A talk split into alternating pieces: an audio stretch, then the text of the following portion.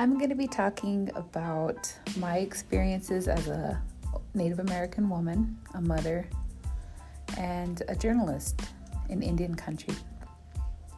I will be speaking about politics, about cultural events, and my own personal experiences uh, working within tribal government as well as Native American news sources.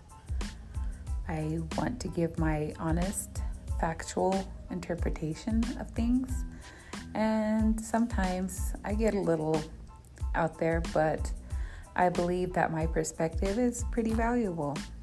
And so I invite you to join me on this new journey that I am undertaking in podcasting.